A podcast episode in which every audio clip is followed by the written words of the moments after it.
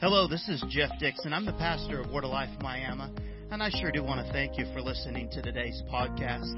I hope through this your life is encouraged, your faith is strengthened, and God is impacting your life in a great way. Enjoy.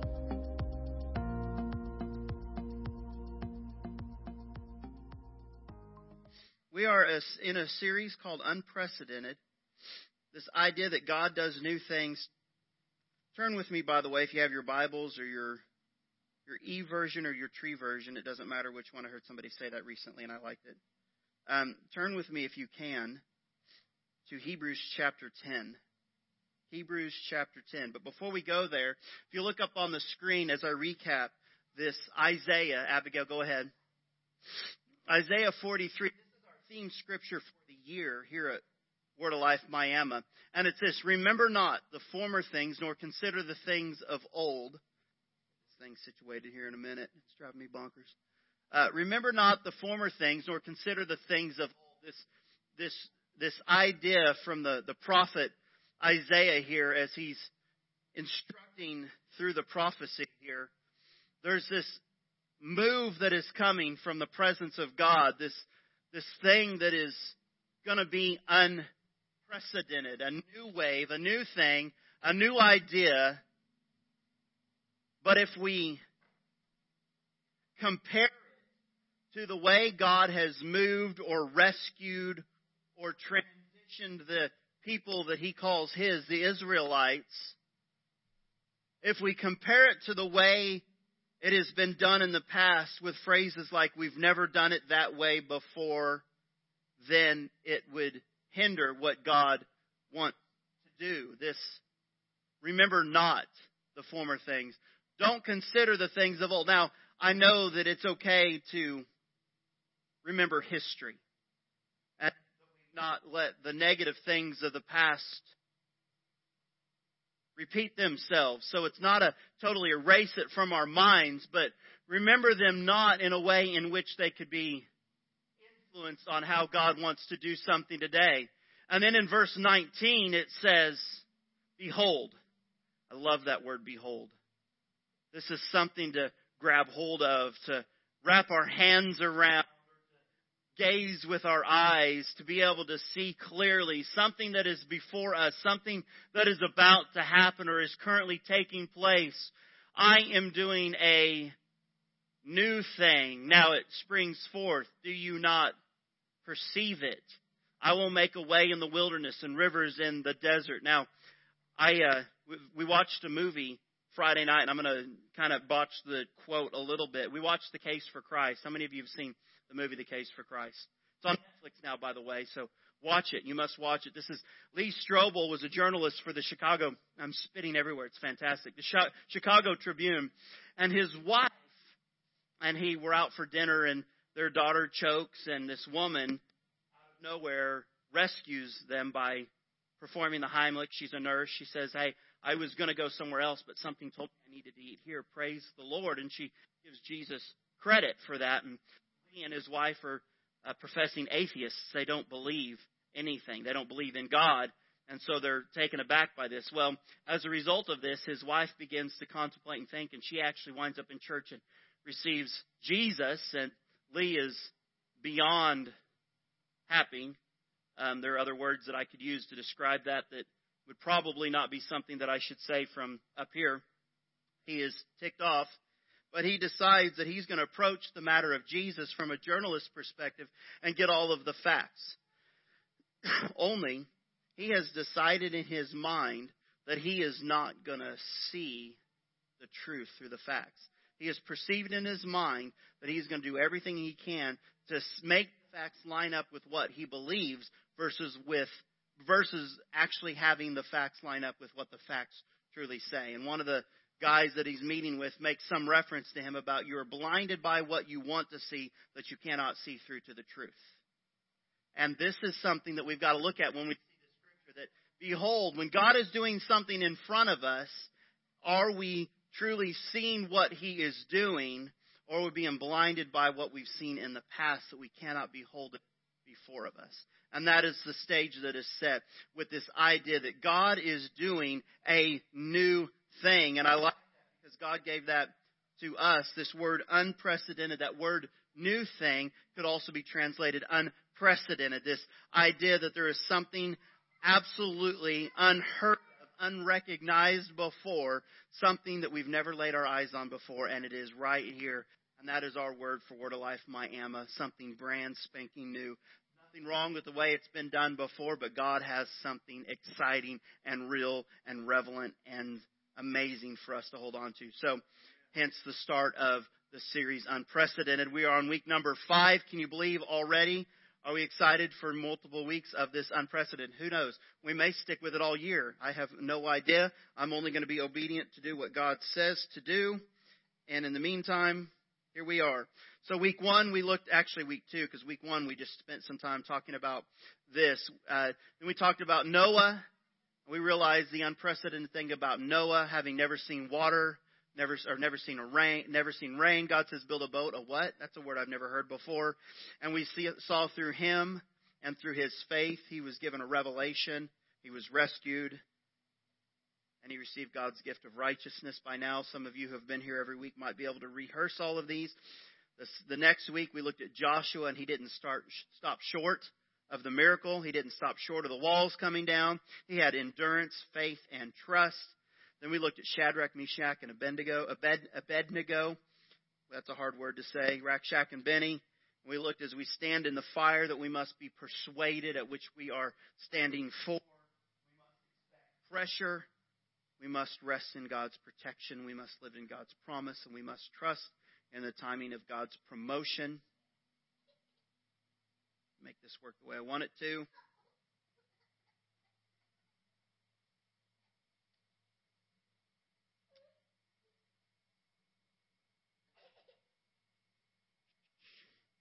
And then, as it opens in the right format so I can swipe instead of flip, so we all know there needs to be no flipping in here. And then last week we began a series within a series because I like things different, and we began to look at Jesus. And we discovered last week that one man messed it all up. One man's transgression separated us from God. But many, many thousands of years later, praise the Lord, one man reunited us back to God. One man separated and one man reunited. And this week we're going to look at Jesus part two. And we're going to subtitle this this within a series and subtitle this title. It's fun. Voluntary and obedient sacrifice. This is what makes what Jesus has done the greater sacrifice. The greater sacrifice. You see, there cannot be atonement or forgiveness of sin without shed blood. Period. All of our mess ups, our failures, those things in which we contradict God's best in our lives cannot be righted without shed blood. And I am not here talking to you today that we have to have some kind of animal sacrifice tomorrow. We're not a cult like that or a cult at all but I'm not here to talk to you today about the need for shed blood. Now, let me tell you another story. I, most of you, many of you know that I work with the uh, police or the sheriff's department and the police department as a chaplain. And the thing that blows my mind about law enforcement is when everybody is running away, they're running too. Did you did you notice the news footage back when the the Vegas shooting took place? And did you notice while everybody was running, who was running into the and in to to help people and towards gunmen or the, try to find the gunmen? Was men and women in uniform. It amazes me. Now, one of the things that I do that's a little on the crazy side, most people think, is I chase tornadoes. It's pretty cool. It's really cool. And while people are trying to escape, I'm running towards them. So we have a picture of Jesus and while nobody wants to die a horrid, brutal death, he offered himself. Wow. He offered himself. He came voluntarily or willingly and out of obedience. No one jumps in front of a bus, typically. I say no one. No sane person would jump in front of a bus intentionally. Of course, your Bibles and e devices are still open to Hebrews chapter 10, so I went ahead and put a few scriptures on the screen. I'll get ramped up here in just a minute. Go ahead and look with me at Psalm 40, one of my favorite U2 songs. Okay, so it's actually scripture. And verse 6, it says, In sacrifice and offering you have not delighted, but you have given me an open ear. Burnt offerings and sin offerings you have not required. A little bit of something right there in the middle. Then I said, Behold, I have come. In the scroll of the book it is written of me, I delight to do your will, O my God. Your law is within my heart. So here we have a picture of Jesus looking at burnt offerings and sin offerings and the necessity of shed blood, the need for some kind of blood to be poured out, the, the purpose of ritual of the sin offering. And even though we're in the book of Psalms, we see this clear picture of the purpose of Jesus, as it says in verse 8, I delight to do your will. This picture of Jesus crying out in desperation in the Garden of Gethsemane, just hours before he would be arrested and taken to endure such a horrific time.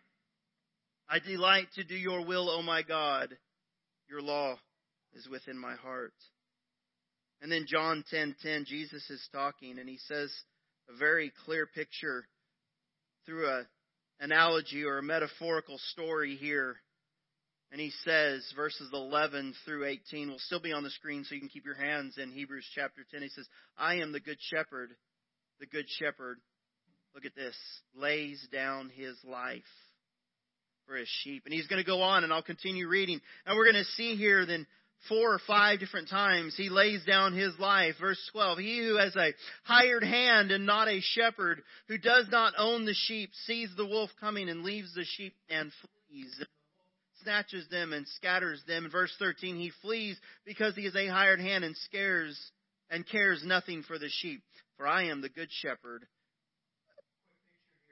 He's saying of the hired hand he runs, but I am not just a hired hand. I am the Good Shepherd. I know my own, and my own know me. I'm thankful that I'm standing here before you declaring, I know my God. Hopefully, I know his voice. And he considers me his. In verse 15, just as the Father knows me, and I know the Father, and I, there it is again, lay down my life for the sheep. And he goes on, and I have other sheep that are not of this fold. I must bring them also, and they will listen to my voice. So there will be one flock, one shepherd. For this reason, the Father loves me, because, again, I lay down my life that I might not take it up. No one takes it from me. Very, very instrumental word here. I lay it down. No one takes it from me. But I lay it down of my own accord. I have authority to lay it down. I have authority to take it up again. This charge I've received from my Father. Can you imagine how serious this moment must have been? But yet the, the disciples that he's talking to, I don't think had a clue of what was before them in moment. We have Jesus presenting the plan, the gospel plan, the message of the cross, the purpose that ever, that took place since God had to kick Adam and Eve out of the garden for eating of the tree. The moment that the man was separated from God. This is a picture through an analogy that says Jesus is going to come as the good shepherd and he is going to lay something down more important than just an object, but he is going to lay down voluntarily, no one is going to take it. Just because man has nailed him to the cross does not mean that man took his life. He willingly there in the garden accepted Judas. He came and kissed him on the cheek. As Peter pulled out his sword and cut off the guard's ear, Jesus bent down and picked the ear up and healed the Jesus knew what was going to be before him. He knew the pain and the sorrow and the consequence of what he was about to confront. But I tell you, no man forcefully took Jesus and put him upon the cross, but he gladly stretched out his arms. Greater love hath no man than he would lay down his life for a friend. Jesus. This is the one we sung about today, and we weren't just singing poems, but hopefully we were singing from the depths of our hearts. In revelation of the love that He actually has for us, that He demonstrated for us, for love is an action, it is a verb a portrayal that took place through a willing sacrifice of a king. His name is Jesus, and he laid his life down for you and for me. I can't help but be moved by such a remarkable thing.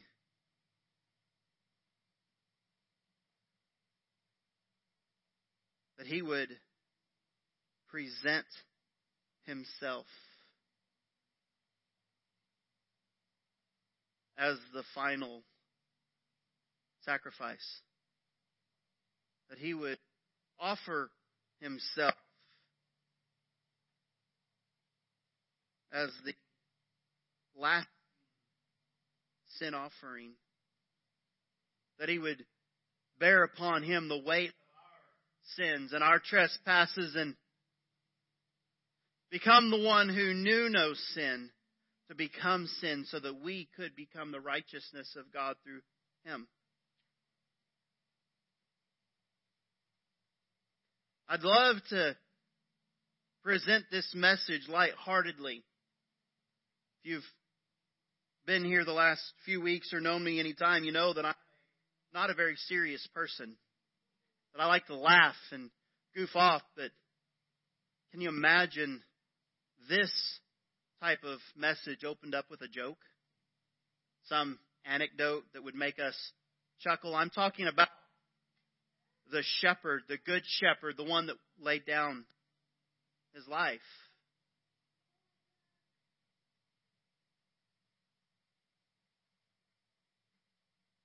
Man, I can imagine the anticipation of God as he now knows that he's going to be reunited with his people in connection. He used to walk in the garden in the cool of the day with his people. And he was separated from that by a choice that he gave his people. But he now has a far superior Adam, so to speak, in his name Jesus. And he's going to fix it all. So, now let's get to the primary text for today.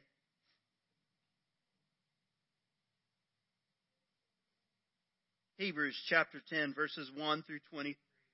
And I will try to read straight through it, but no guarantees.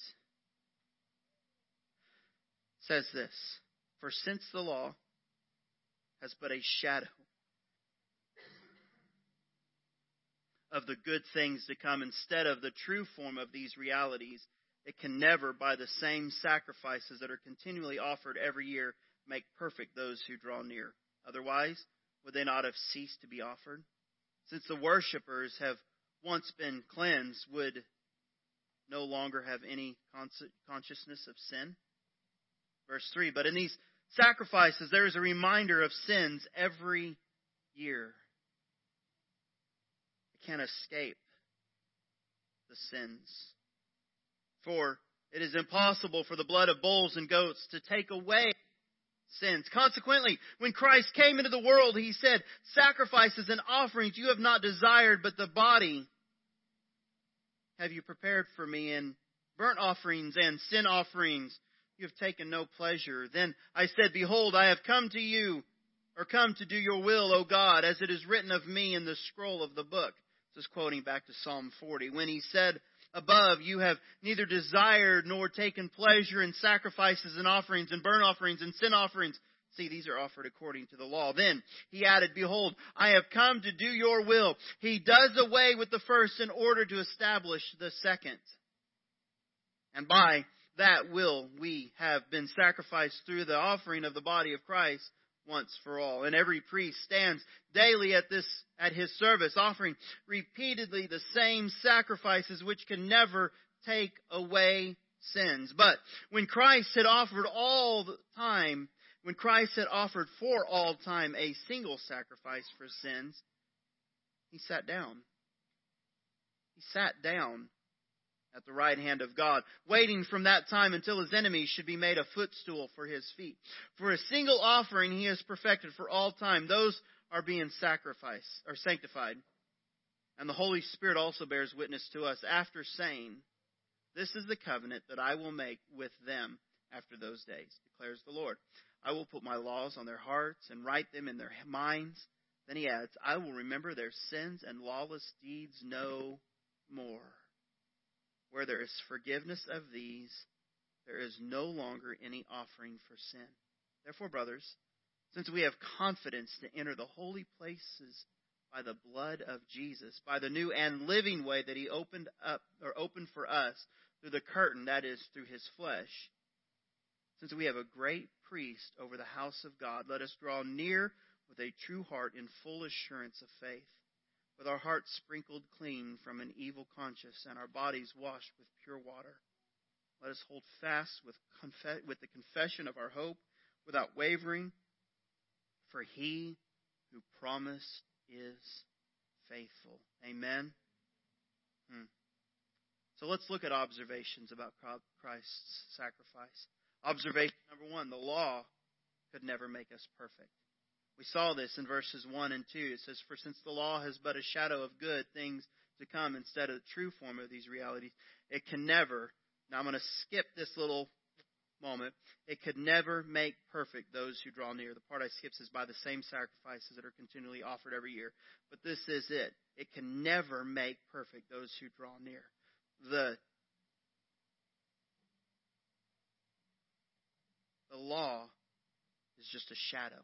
It could never make perfect. Otherwise, would they not have ceased to be offered, since the worshippers have once been cleansed, would no longer have any consciousness of sin? Now, this is interesting because people didn't start seeking the presence and the impact of God in their lives once Jesus was resurrected. It didn't start then. We see glimpses of it all throughout the Old Testament. Moses would go up the mountain and he'd have incredible encounters with God. But he had to veil himself because the glory that was shining upon his face would fade. Moses would have encounters, but the encounters didn't last. And we can read all throughout the Old Testament of people pursuing God. David had a heart after God. But for some reason, the wonder that he had, that he found out in the pasture before he was ever anointed king, seemed to fade. There was this idea, there was this passion, there was this pursuit that somehow couldn't be maintained. Why? Because the Bible says the wages of sin is death. And death is separation from God. And for some reason, there was not a perfect sacrifice that could keep us from having those sins that were in our lives from separating us from God. So, practically speaking, man had a flawed system in keeping them close to the connection with God. The law could never make us perfect. There had to be an ongoing cleansing. And, and we find through reading through the Old Testament, also we'll, um, later on that the sacrifice happened, the sin offering only happened once a year. And when we came for that, it was a reminder of the things that we did to mess up. How would you like to be continually reminded of your mess ups, of your transgressions? Hey, I've I've moved on, but I keep being reminded of the things that I've done wrong. That's no way to live. Observation number two. This is so powerful. It really is, because the word's in there. Jesus was not powerless in his crucifixion. Now that gets me a little excited. That needs to pull us out of this little humdrum of the seriousness of what we're talking about. Because I don't know what's going on in the other religions or other places or other things, but we serve a God that is powerful, and Jesus in that same right is super stinking powerful. Think about it. He offered himself. He wasn't forced to the ground.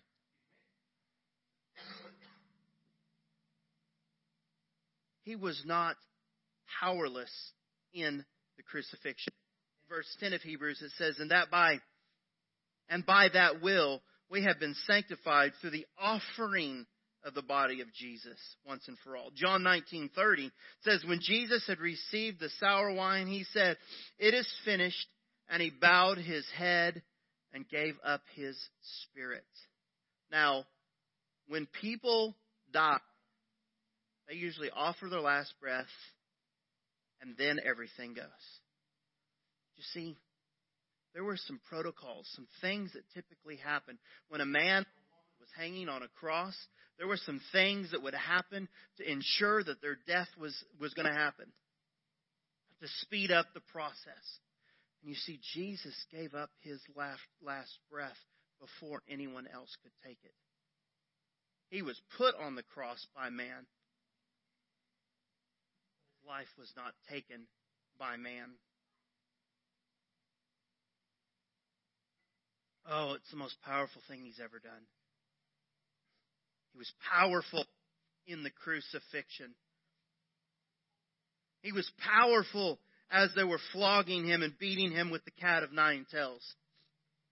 He was victorious hanging on the cross.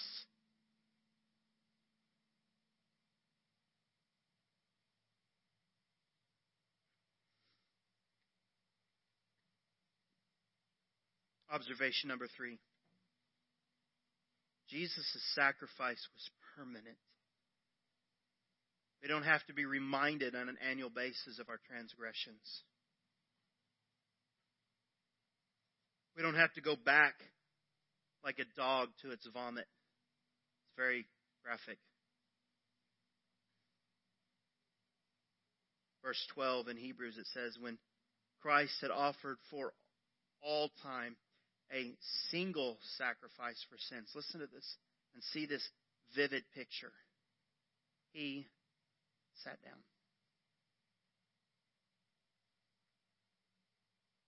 This is a picture of finality. He didn't have to go back. He didn't have to repeat the process. He sat down at the right hand of God waiting from that time until his enemy should be made a footstool at his feet. He sat down. This is also a picture of authority. This is a place of power, of permanence, of authority, of victory,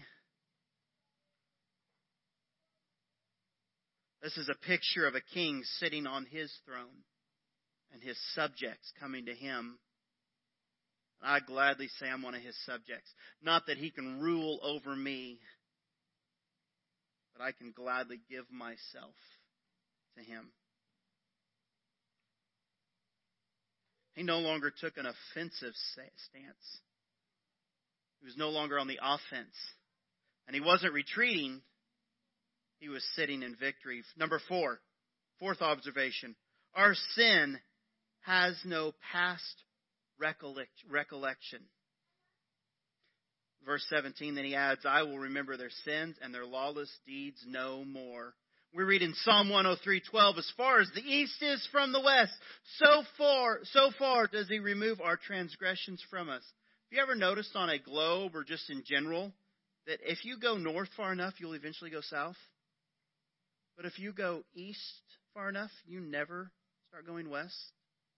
Isn't that a great picture that when he says he throws our sins or our transgressions as far as the east is? I got to get my get my east right. East is as far as the west, they never meet.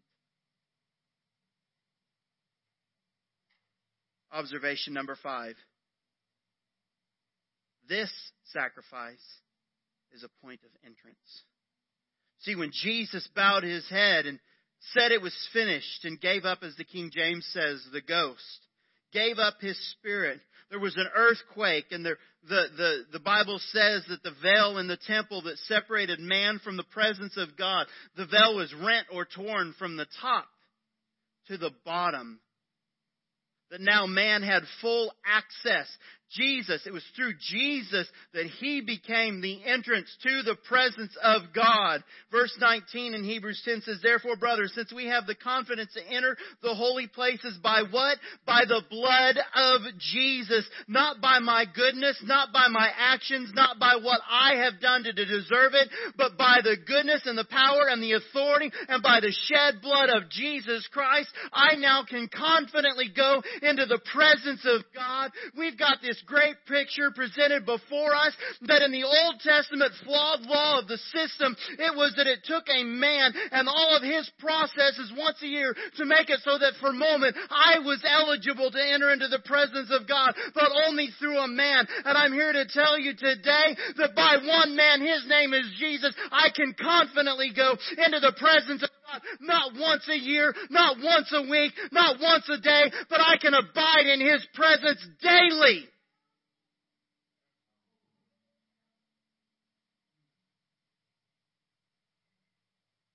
I don't have to depend on Him to make things right so that I can enter. And you all don't have to depend on me to make things right so that you can enter into the presence of God. We can depend on Jesus, the one who will never let us down, who has already made things right. He has made it a lasting right, and He is our access point today and forever and once and for all. That'll preach.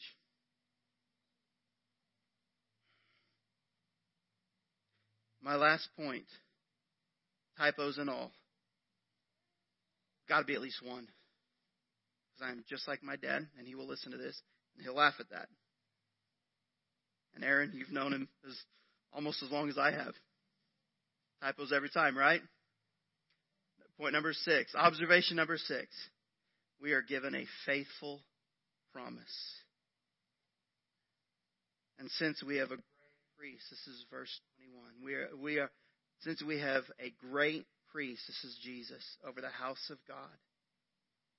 This isn't, as you read, you can read, and I'm not going to spend time setting it up. We can read in uh, chapter 7 and 8 about the order of Melchizedek versus what Jesus is and how Melchizedek was, anyway, go and read it and, and, and look at it. But we now have a great priest over the house of God. And let us draw near with a true heart in full assurance of faith, with our hearts sprinkled clean from an evil conscience and our bodies washed with pure water. So we may have an evil conscience, but now our hearts are sprinkled clean. And we may have had filthy, wretched lives, and our bodies might have been horrendous, but now we are washed with pure water. Let us hold fast there's this picture that I get in my mind of, as you can read throughout the whole the Old Testament, of people holding on to the horns of the altar, waiting on God to prevail and to demonstrate and to bring about that which He has promised. And right here we have the promise before us. Let us hold to the hold fast to the confession of our hope, hope without wavering. This is a confident hope. This is something that we don't have to back away from. This is something we have assurance in of our hope without wavering. For he who promised, he who offered his life willingly and obediently. You see, the bulls and the goats were forced, but Jesus went willingly and obediently he is the one making the promise. He has proven through his actions that he is faithful. So let us hold fast the confession of our hope without wavering. For He is, He is, He is, He is Jesus. He's the final sacrifice. He did it once and for all. And I can't help but think in this moment that we need to be reminded that through Him, we don't have to work it up. He made it right so that we can now access and enter into the very presence of God. Can we pray together? Father God, in this moment, I can't help but be moved by this picture of Jesus, the voluntary and obedient sacrifice that he gave.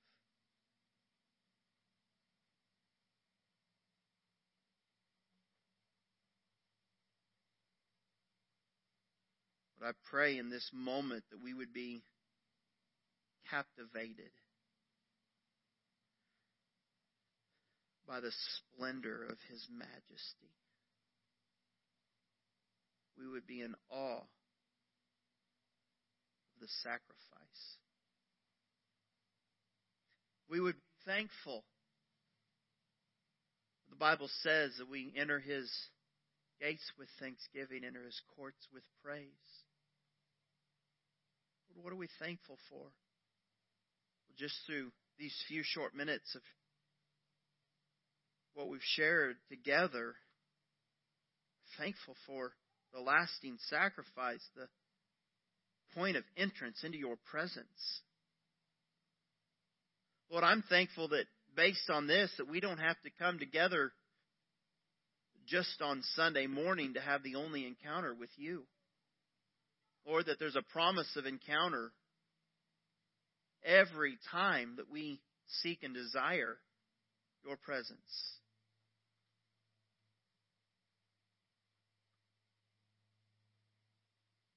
Makes me go back to that song we sang, You're the one that really matters. You're the one that really matters. You're the one that really matters. You're the one that really matters. You're the one that really matters.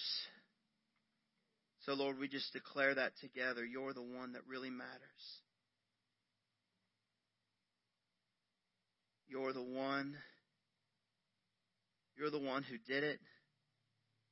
You're the one that made things possible. You're the one that really matters.